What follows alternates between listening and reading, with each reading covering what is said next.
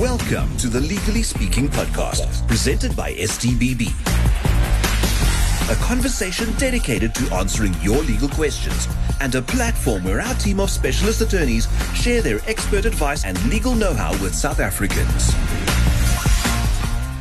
In Fine Music Radio's Legally Speaking slot, brought to you by STBB, the big small firm, subject experts in various fields demystify the law and explain legal concepts in layman's terms. And we welcome this morning to Legally Speaking Adam Ismail, who's an executive consultant with STBB. Adam, good morning and welcome. Good morning. So we're talking broad-based black economic empowerment, BBBEE, this morning. The pros and cons could be debated for hours depending on where one sits on this issue. But just define for us, will you, what BEE is? Does it still exist in South Africa and why? Yeah, it's still very much alive and kicking. It's a very deliberate policy by government to ensure a sustained economic transformation it's been around since the early 2000s, sort of brought into law between 2005 and 2007. And I think when it was brought into existence back then, many of us thought it had a 10 year lifespan. We now, you know, a good 17 years later, still in existence with no end in sight. And I think that's mainly due to the disappointment, I think, from government's perspective, particularly on what has been achieved in the economic transformation of uh, the business world in South Africa. No clear prediction that I can give you today on when it will end. I think the more pertinent debate is not when it should end, but does the current system work or does it need a bit of a refurbish? Or are we just being distracted by some of the bad aspects of BE, a lot of which we've seen in the State Capture Commission? Uh, that's distracting us from the actual true gains of BEE, and that in principle it is still a good policy and concept. Let's focus on the good side of BEE. Can you talk about some of the successes, the many successes that have made a positive difference to millions of South Africans and the economy? Yeah, so I think structurally, South Africa chose a very good model for the economic transformation. So there's no legal requirement in South Africa that you have to do BE to do business here. So for, for many multinationals who come in, it's almost a choice you have from a legal perspective. Or a moral point, maybe. Or a moral perspective, correct.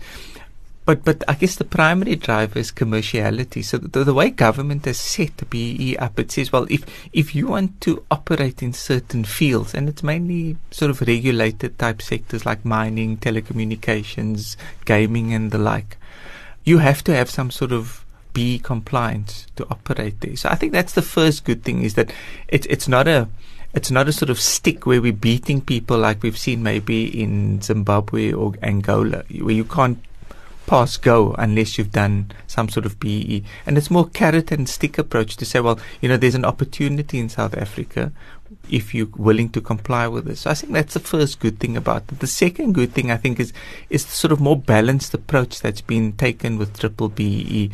It's a balanced scorecard along five elements. Many people tend to just fixate on ownership, giving up your equity or your ownership of a business, but that's that's a quarter of the scorecard. There's other elements, you know, there's elements of who, who runs and controls your company, who's your management, are you developing your junior, middle, and senior management? Supply chain. Supply chain.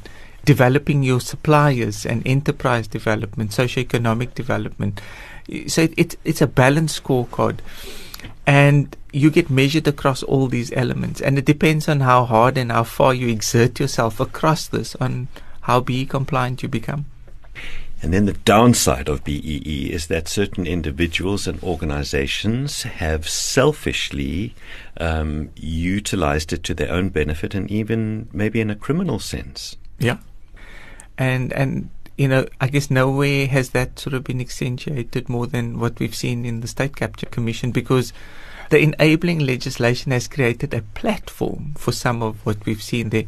But never confuse BE as the be all and end all for what's happened. Because what has happened there is laws were broken other than BE, you know. the type of sort of corruption and other criminal acts that we saw there. And and I guess the fact that you know that there are bad people doing bad things mm. uh, shouldn't necessarily demonize this whole concept that does have a good purpose behind it. And and I guess another perspective on that is that a lot of the people that it was supposed to affect positively when this was enacted, it, it hasn't really touched it. It's really only benefited a very small minority of black people. There's been more indirect assistance to a broader group of people through education, bursaries, you know, enterprise development and the like. But for the most, it's been a very small group. This is a complex issue that we could talk about all day, all week, possibly all month even. But we've been speaking to Adam Ismail, an executive consultant with STBB, the big small firm in legally speaking. And Adam, you advise companies, don't you, and corporates on black ownership issues and how it can benefit everybody. How can our listeners contact you to get more insight um, on various aspects of the law? Yeah, sure. So I'm based out in our Claremont office. So the switchboard number there is 021 673 And um, you can ask for me or have a look at our website, stbb.co.za. Those contact details again 021 or the website stbb.co.za. And we've been speaking to Adam Ismail, Executive Consultant with STBB. Thank you. Thank you so much. Legally speaking, this podcast has come to an end. Thanks for joining the conversation. And if you like what you're hearing, visit us at stbb.co.za for more info.